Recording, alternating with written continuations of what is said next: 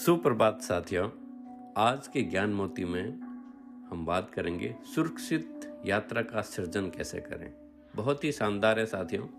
हम जब भी कहीं यात्रा पे जाते हैं, चाहे कोई भी साधन हो, कार हो, मोटरसाइकिल हो, एरोप्लेन हो, किसी भी वाहन से आप यात्रा पे निकल रहे हैं तो घर से रवाना होते ही अपने लिए एक सेकंड का कुछ सेकंड का समय निकालें, वह खुद को अपनी मंजिल पर खुश और अच्छी तरह पहुँचते हुए देखें। चाहे आप कोई भी यात्रा कर रहे हो या यातायात का किसी भी साधन का इस्तेमाल कर रहे हो, अपने इरादे के ज़रिए सृष्टि की शक्ति का इस्तेमाल करें और एक सुंदर, सुरक्षित यात्रा का सृजन करें। घर से निकलने से पहले कुछ सेकंड का समय निकालकर अपने मन में संकल्प करें कि आप सुरक्षित वहाँ पे पहुँच चुके हैं और आनंददायी यात्रा के लिए धन्यवाद धन्यवाद धन्यवाद। आप पाएँगे साथियों कि सृष्टि की जब इस विजुअलाइजेशन पावर को यूज़ करेंगे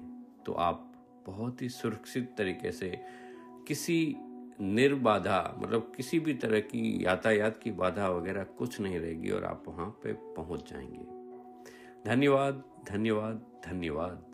आप बस ऐसे ही मुस्कुराते रहें, हँसते रहें व सुनते रहें motivational talk with Madhukar Mokha